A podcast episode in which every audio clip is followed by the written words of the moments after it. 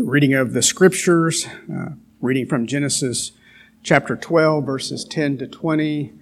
Invite your reverent attention to the reading of God's word, and may God give us grace both in the reading and the hearing of it uh, to hear and read in faith. So, from Genesis chapter 12. Now there was a famine in the land, so Abram went down to Egypt to sojourn there, for the famine was severe in the land. When he was about to enter Egypt, he said to Sarai, his wife, I know that you are a woman beautiful in appearance, and when the Egyptians see you, they will say, This is his wife. Then they will kill me, but they will let you live. Say you are my sister, that it may go well with me because of you, and that my life may be spared for your sake. When Abram entered Egypt, the Egyptians saw that the woman was very beautiful. And when the princes of Pharaoh saw her, they praised her to Pharaoh. And the woman was taken into Pharaoh's house. And for her sake he dwelt well with Abram. And he had sheep, oxen, male donkeys, male servants, female servants, female donkeys, and camels. But the Lord afflicted Pharaoh and his house with great plagues because of Sarai, Abram's wife. So Pharaoh called Abram and said, What is this you have done to me? Why did you not tell me that she was your wife? Why did you say, She is my sister, so that I took her for my wife? Now then, here is your wife. Take her and go. And Pharaoh gave men orders concerning him, and they sent him away with his wife and all that he had. The word of the Lord. Thanks be to God. I invite you to join me again for a time of prayer. Father, again, we come to you. we are thankful for the privilege of prayer approaching uh, the throne of grace and help and mercy. We worship you, O oh Father. Great are you and greatly to be praised, as is the great Son and the good Spirit that you have given to us our triune God, worthy of all praise and adoration, laud and honor. We come to uh, turn thanksgiving for all that you have done for us, have done, will do, that you sustain us in this life. You have given us all things needful for this life and for godliness. Uh, we thank you for uh, providing our daily bread, and uh, out of which we have brought a measure uh, in to return to you, and we ask your blessings on this for the uh, advancement of the kingdom and the welfare of those in need. Uh, we do pray and remember this morning those of our congregation uh, who are uh, ill. We ask your blessings to be upon them, all that is being done for them uh, for the health of the body. May it be blessed of you uh, for that health as it is well with their souls. For those who cannot be here because of age or infirmity, we pray for your presence uh, to be uh, sweet upon them this morning. Uh, we miss them, uh, but we love them and pray for them. We pray for our children and grandchildren. Uh, we pray that we would have the great joy to see them walking in the truth. and so we commend them to your saving grace and your keeping grace for them. Uh, protect us as a congregation and uh, as households from all the dangers abounding in this fallen world uh, dangers from uh, lawless men, dangers from uh, the unseen world of spiritual dangers and deception. But we commend ourselves to a faithful God who was well able to keep us, and we are thankful for that so that we might uh, walk in a way worthy uh, to bear witness to the gospel of Christ. Uh, we pray these things that would be uh, fruitful uh, in our ministry in this, in this community, both as a church and where you place us individually. And Father, we are thankful for Phil, for his return. Thank you for his ministry and the word to us. Uh, but we look to you and to your Spirit to bless the word to us this morning, your word which is firmly fixed forever in the heavens. May it go forth in power. May the Spirit of God open our eyes to behold wonderful things in your word. and to use it to equip us uh, for every good work and uh, to make us wise and skilled for living in a fallen world as we await thy return or are leaving this world to be with you, all in the will of God. So bless us and now in this time, uh, and we ask these things in the name of the eternal Word, Jesus Christ. Amen. Thy will be done. Lord, hear our prayers. As you know, one of the great themes of uh, the book of Genesis is the fall and the effects of the fall uh, not just in those who are not God's people, but even those that are God's people. And uh, we're going to see the effects of uh, the fall in the man that God has chosen to raise up uh, a nation uh, to serve him, namely uh, Abram. It is, of course, well to remember that God in His grace will eradicate all of the effects of the fall in eternity. So we are caught in a great transition time in life, hoping for that time in which He eradicates the effects of uh, the fall, uh, but waiting and trusting in Him until He comes to do that. And Abraham has that same problem, uh, trusting and waiting upon the Lord reminding us that God does not save the perfect. Because certainly we will study Abraham and Sarah and we will learn, just like you and me, that they have a lot of imperfections. And God is going to work those things out uh, in their lives. So he saves the imperfect and begins spiritual renewal, uh, the great hope of the gospel through Jesus Christ. Our, our text this morning is that uh, Abram's journey to Egypt is a divine provision in the midst of a famine uh, where God tests Abraham. And he fails the test, just like you and me. He tests us throughout our lives, and uh, hopefully we graduate a little bit uh, each and every time, but we hopefully uh, experience by the grace of the Spirit uh, increasing sanctification, but in this case, Abraham is going to fail. It's not the only time he will fail, and we're going to watch in a few chapters Sarah fail. Grace, is it not? You and I fail, and God still smiles upon us. Yeah. Or none of us would ever make it.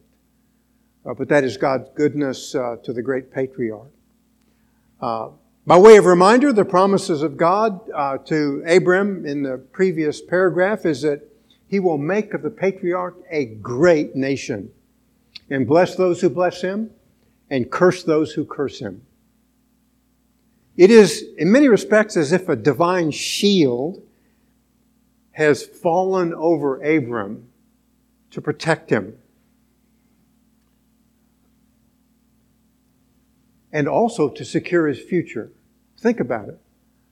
Uh, I'll bless those who bless you and curse those who curse you. So God is going to protect Abram. There's no question about it because the promise comes from the eternal God. But in the midst of that great promise, which in and of itself has great security, anyone who tries to harm you, Abram, I'm going to, I'm to mess with them and I'm going to keep and preserve you. God still is going to test his people. Uh, you and I, in Christ alone, are secure because of Christ alone.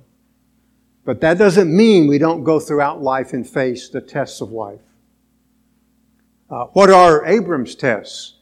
He's promised to make a great nation of him, right? And Sarah is barren. Figure that one out. He's also promised to give him the land. He's gone throughout the land, our previous context, from north to south. He knows what God is going to give him, but the Canaanite is in the land. How is one family going to defeat all these nations? And then there's a famine. Again, I would remind you that throughout our lives, in different ways, different venues, God's going to bring tests into our life. Maybe it's a relationship with someone. Maybe it's a, a business deal uh, where you're asked to do something to compromise your faith. Um, maybe it's uh, your profound love for your children, but um, you try to do for things uh, for them, and in and of itself, it's a test because you begin to question whether God is going to work. All of those things, and of course, many, many more. Uh, so in verses 10 to 16, God tests Abram, and tragically he fails. So he goes down to Egypt. And he becomes fearful about what the Egyptians might do to him and Sarah. Uh, reminded of uh, uh, the very wise words of Thomas Stonewall Jackson, who, who said, Do not take counsel of your fears. All of us become fearful in life. Life presents us with many, many venues, and sometimes uh, they cause us to fear. But don't listen to your fears. Do what's right. Trust God and leave it to Him. We are to walk by faith and not by sight. And that's really the test that breaks upon Abram. Uh, there is a greater application for us in terms of the famine because you and I are living in the midst of a profound spiritual famine in our country. Uh, there is uh, opulence everywhere. There is food seemingly uh, to be had at every grocery store I never I ever go into. Uh, but there's there's a greater famine, is there not? Uh, remind you of the words of Amos chapter 8 and verse 11. And Amos is speaking of the end time tribulation that has as a particular marker spiritual famine. Here's what Amos says. Chapter 8 verse 11. Behold, the days are coming. We're in those days right now, declares the Lord. When I will send a famine on the land, not a famine for bread or a thirst for water, but rather for the hearing of the words of the Lord. And you and I, as Christians, are to persevere, uh, to be faithful to find a place to worship God where the Word of God is honored for what it is, is the very words of the living God. Inscripturated for us in the Bible, uh, and we are to give our affections and our hearts to it. Everywhere else, there's entertainment, there's trips, there's this, and there's that. Nothing in and of itself wrong with those things. There's a great musical entertainment in many churches, well and good. Not here to discuss that. But our primary priority in life is to give our hearts to God's living and abiding Word. And so we're to persevere in the pursuit of that. Well, Abram uh, concocts a story about his wife, doesn't he? So he's going to trust in his own wisdom. Look, my wife is profoundly beautiful.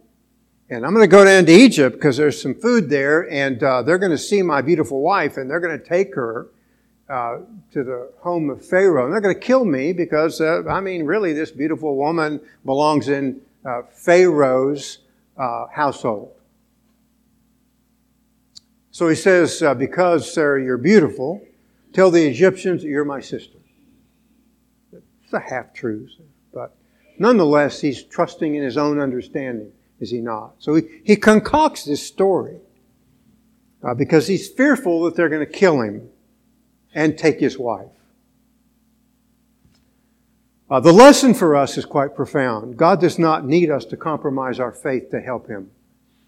He is well equipped and well able to fulfill the promises that he's made to Abram.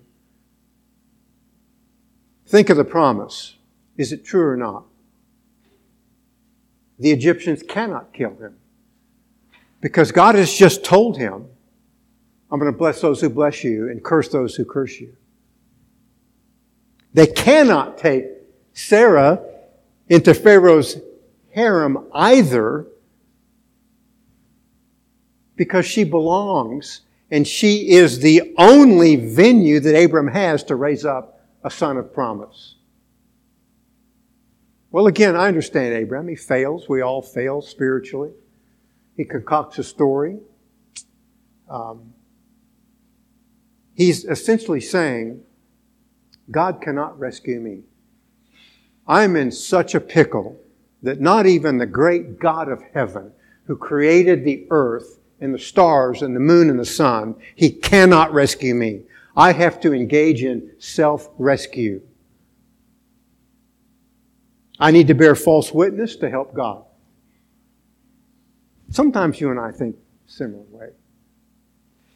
Uh, it's a breach of Abraham's uh, trust in God and his promise, and more fundamentally, in a way, it has a way of jeopardizing the promise because if Pharaoh should take Sarah into his harem, uh, it's going to jeopardize Abraham having a son of promise, and God has promised him a son.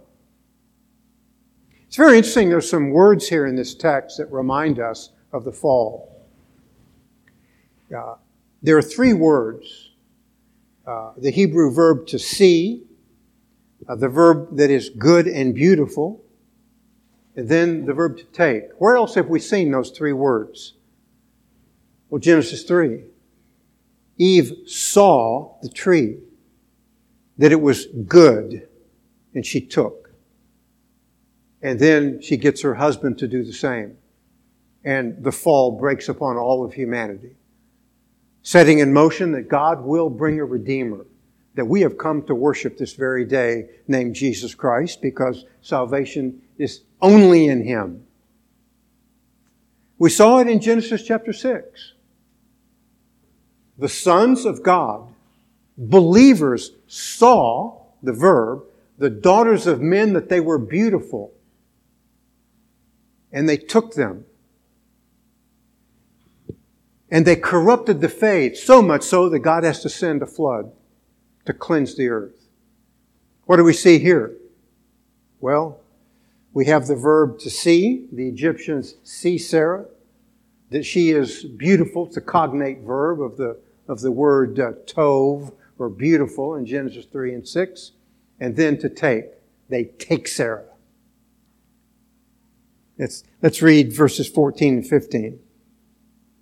And it came about that when Abram came into Egypt, the Egyptians saw the woman was very beautiful, and Pharaoh's officials saw her and praised her to Pharaoh, and the woman was taken into Pharaoh's house. So she's taken into Pharaoh's house to begin the process of inducting her into his harem.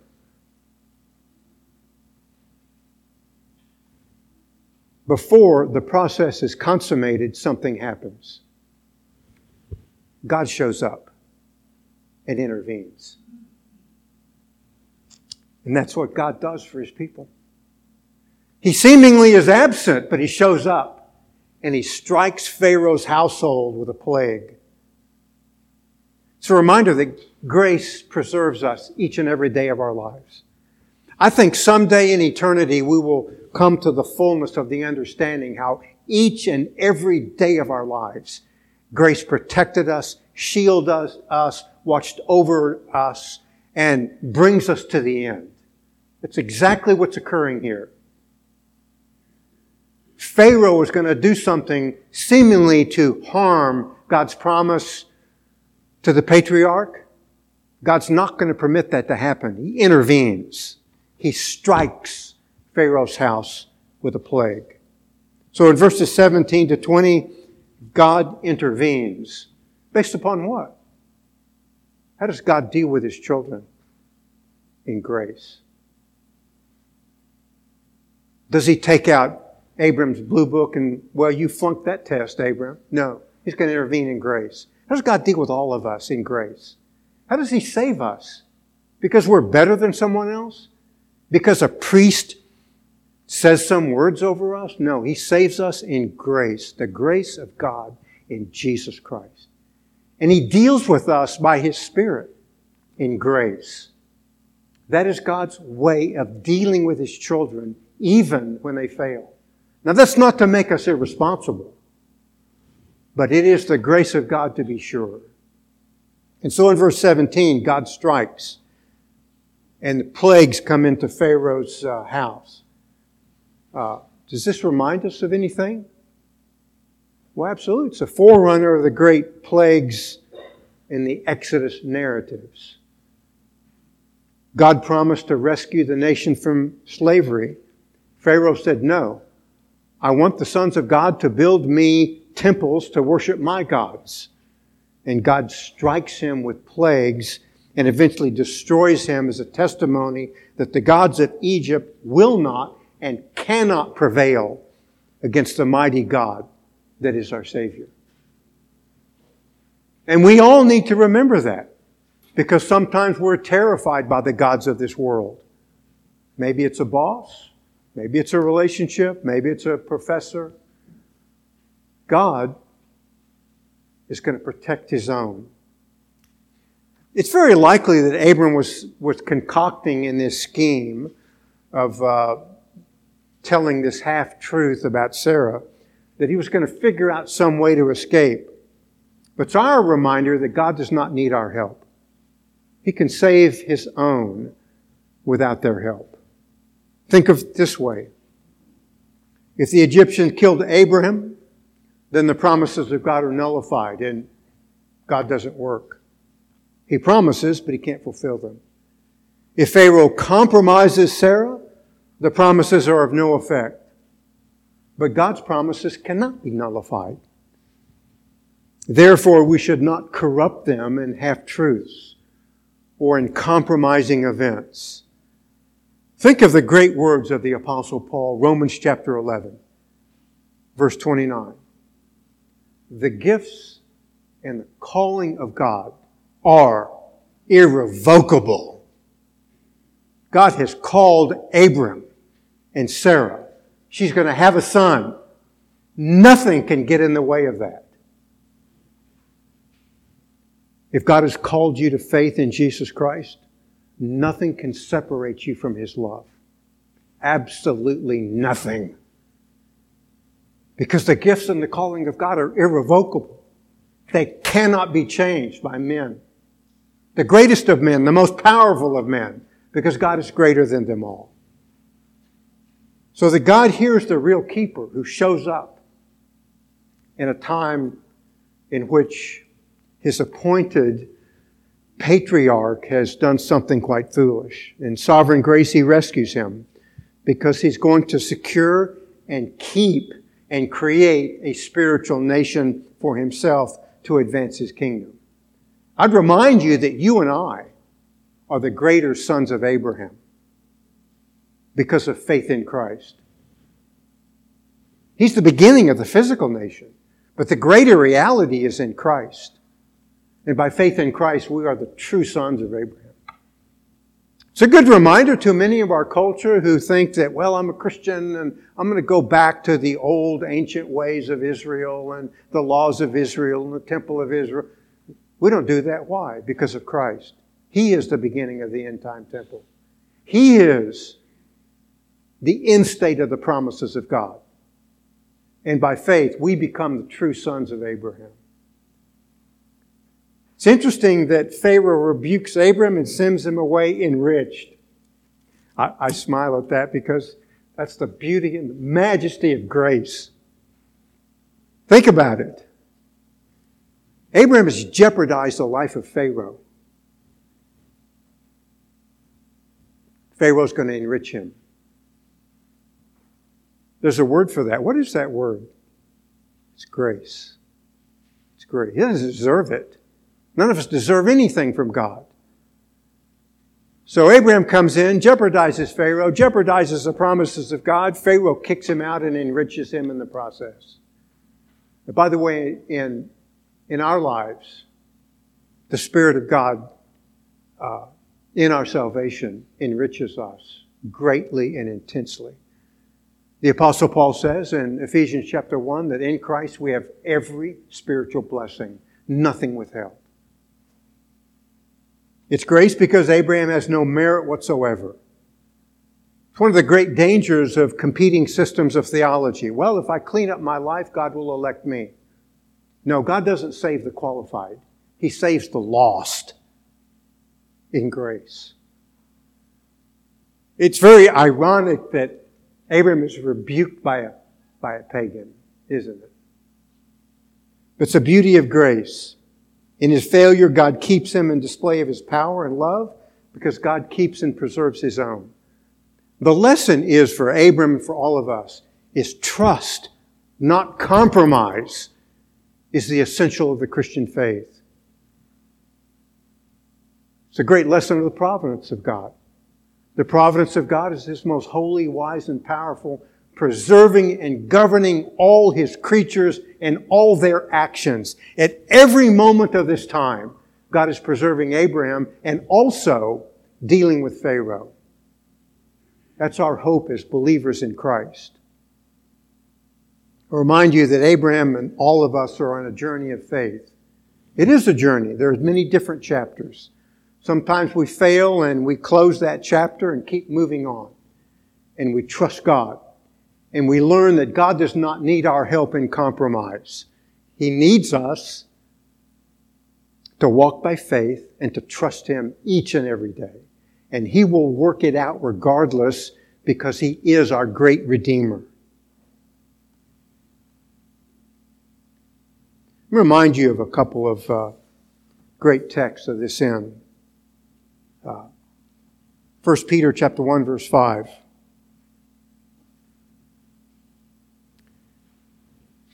Who are protected by the power of God through faith for a salvation ready to be revealed in the last time. If you know Christ as your Savior, that same veil, if you will, that fell upon Abram falls upon us we are protected by the power of God for a salvation yet to be revealed. God is your protector, your keeper. He watches over you, constantly moving you onward to the greater chapters in your life until eternity breaks upon us. One of my favorite is Jude, verse 1.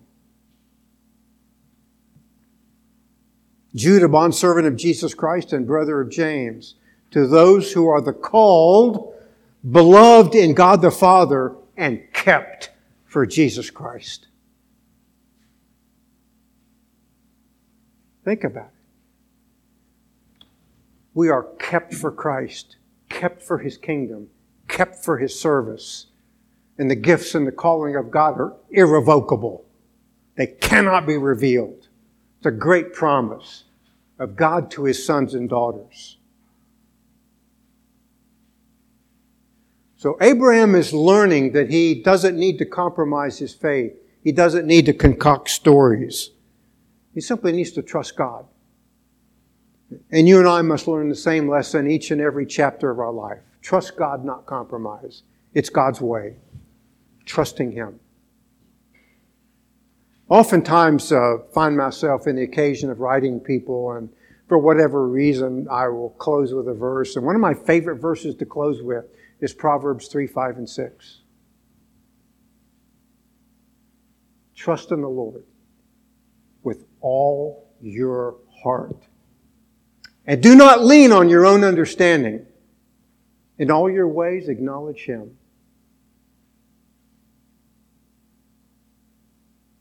and he will make your paths smooth. And I know it's a, I know it's a test. We, we go through different chapters in life we encounter difficulties and we say, well, God can't take me through this. How am I going to solve this problem? Well, trust in the Lord with all your heart. Be very careful about concocting half truths or compromising your faith. Simply wait upon the Lord and trust in Him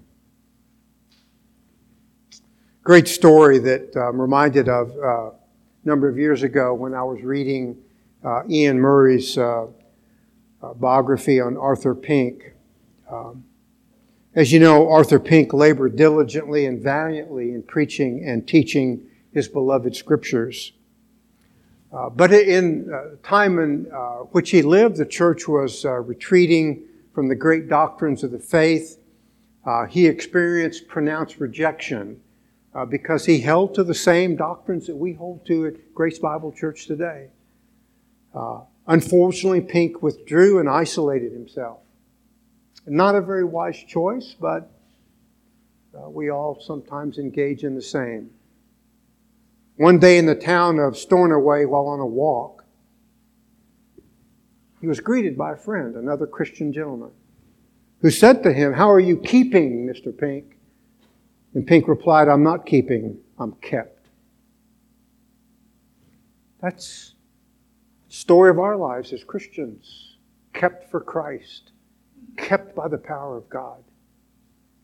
And in the keeping process, we're to trust Him, not compromise, is the way of God. Now, of course, I, I do remind you that we have a duty and responsibility and the reality that God disciplines His sons. God's going to discipline Abraham to move him along out of the chapters of his life in which he fails. We also have the promise that the Lord is our keeper. As you know, because I on occasion remind you that one of my favorite texts is Psalm 121, verses 5 and 8. The Lord is our keeper. The Lord will protect us from all evil. He will keep our soul and will guard our going out and our coming in from this time forth and forevermore. You know, by the way, who is your keeper? Is it Christ? Is it some preacher or priest? No man, I don't care who consecrates him, can be your spiritual keeper. Only God, through Jesus Christ, can keep his own. If you don't know your keeper is Christ, flee to him, sue for peace. Thank him for the forgiveness of sin that comes from the cross and follow him all the days of your life in trust. The promises are true because the author is the great God of heaven. And again, learn to trust God, not compromise. The greater success story and provision of grace, as we all know, is in our Savior, who is a distant relative of the patriarch. You recall the story, I know. Because Herod wants to kill the Christ child, his parents take him down into Egypt. Matthew chapter 2. And when they departed, behold, an angel of the Lord appeared to Joseph in a dream, saying, Arise and take the child and his mother and flee to Egypt, and there until I tell you, for Herod is going to search for the child to destroy him. And he arose and took the child and his mother by night and departed for Egypt and was there until the death of Herod.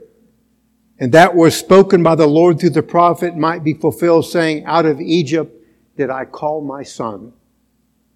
Out of Egypt, God calls Abraham. Out of Egypt, he calls our Savior, Jesus Christ. You and I, in this very day, live in a profound spiritual Egypt, in a profound spiritual Babylon. And one day, God will call us out by His grace and translate us and make us totally new externally and internally. My point respecting this story about Jesus Christ going down into Egypt as a young infant is that this son does not fail. Abram failed. You and I fail all the time. The Lord Christ does not fail. He does not compromise. Upon that hinges our entire salvation. Had he failed, there would be no hope of salvation from any venue whatsoever. He is faithful to the end, affecting the new creation. As a result, He's the source of all of our blessings. Even though we are fallen and continue to sin, He blesses us just like He blessed Abram in Egypt in spite of ourselves. Thank God for that. Such is meant to hold us and steel us to believe and to be faithful until the end when He comes for us. And we abide in the reality that in our journey of faith, as I suggested earlier, nothing, absolutely nothing can separate us from the love of God in Jesus Christ. And we rejoice in the reality that God indeed is able to keep us. As He kept Abram and Sarah safe in Egypt in a time of profound danger, He is able each and every day to keep and to protect us, to take us to the end. So again, trust. Trust, not compromise, is the way of God. It is a beautiful reality that God does not save the perfect, but He uses the perfect one, Christ, to save the imperfect and set in motion their glorification. What a great Savior we have. And it is just to that reality that we repair this morning, uh, ladies and gentlemen, in the sacrament of the Lord's table. For our Savior leaves us a great reminder of all that He's done for us uh, in the cross and in the provision of the Spirit. That each and every day He knows we are hungry, so He gives us bread. Each and every day He knows we are thirsty, so He gives us to drink reminding us perpetually that all along the way, in every chapter of life, in all of the vagaries that we confront, He is our keeper. He is with us, always. The institution of the Lord's table, as you know, is set against the background of the great Passover meal, which signified Israel's redemption from Egypt and Pharaoh. Uh, the name itself, uh, Passover meal, reminds us that the angel of death passed over everywhere there was blood upon the doorposts of the children of Israel and struck everywhere else, reminding us again perpetually that there is only safety in Christ, the great Redeemer. Christ supplants the old Passover meal with the new the Lord's table. It's important to recognize in our understanding of the Lord's table that this is, if you will, a gospel to the senses. It's a sign. But we don't look at the sign itself. We look what is signified by the sign. We're going to eat bread. What's signified is our Lord is the bread of heaven. We're going to drink a cup there's nothing at all in the grape juice or the wine. It's a signifying that by the shedding of the blood of Christ, we are saved and that you and I celebrate all the benefits of the new covenant. We're reminded of all of those benefits perpetually as we drink of the cup. Now I would remind you, because the apostle Paul does so in 1 Corinthians chapter 11, uh, that you cannot if you are a Christian, partake of the Lord's table. If you are engaging in some known sin for which you refuse to repent. If that applies to you, you just need to let the elements pass you by. No one's paying attention. You don't need to be embarrassed. No one's taking notes. We're all worried about our own sinfulness and thanking God for forgiving us. But again, it is a reminder uh, the church at Corinth in 1 Corinthians chapter 11 was abusing the Lord's table in uh, profound uh, negative ways. we're not to do that. We're to come in humility. Uh, we're to come circumspectly. We're to be profoundly grateful for forgiveness. And we're also come uh, repentant. Remind you of Westminster Shorter Catechism, question 97. What is required for the worthy receiving of the Lord's Supper? It's required of them that would worthily partake of the Lord's Supper that they examine themselves of the knowledge to discern the Lord's body, of their faith to feed upon Him, of their repentance, love, and new obedience, lest coming unworthily they eat and drink judgment to themselves. Leaving that aside, the greater joy for us is the spiritual warrant of why we come to partake of the sacrament going to read very briefly uh, from the Gospel of John in the sixth chapter. Uh, John chapter 6 and verse 35. Our Lord speaking, Jesus said to them, I am the bread of life. He who comes to me shall not hunger, and he who believes in me shall never thirst. That's our warrant to come the continual reminder that we have sufficient bread in Jesus Christ to see us through all the chapters of our life, and sufficient drink in the benefits of the new covenant to see us safely to the end. So I remind you as I break the bread and uh, served, I would encourage you and ask that you would hold the bread until which time uh, we are all served. and then I will pray for us. Uh, while the service is being passed, I would encourage you to pray in the fullness of joy and thanksgiving for the joy of the greatness of our Savior Jesus Christ. And then I will pray and we will eat together to signify the unity and the oneness of His church in partaking the bread together. Let's prepare our hearts uh, for the bread. Our Heavenly Father, we are profoundly grateful for the Savior whose body was broken that we might have uh, life. And that as the bread of heaven, we have every provision for our journey of faith.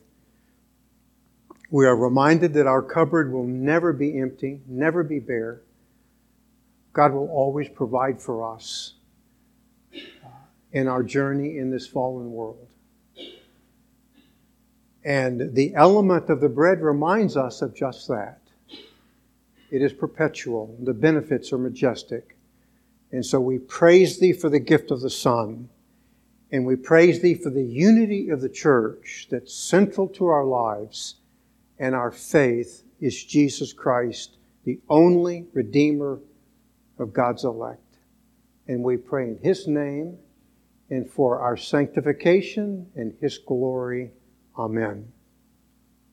I would remind you in the uh, service of the cup, in the uh, center of the service, there is uh, wine. In the periphery, there's grape juice, that each may partake in the freedom of their own particular uh, traditions.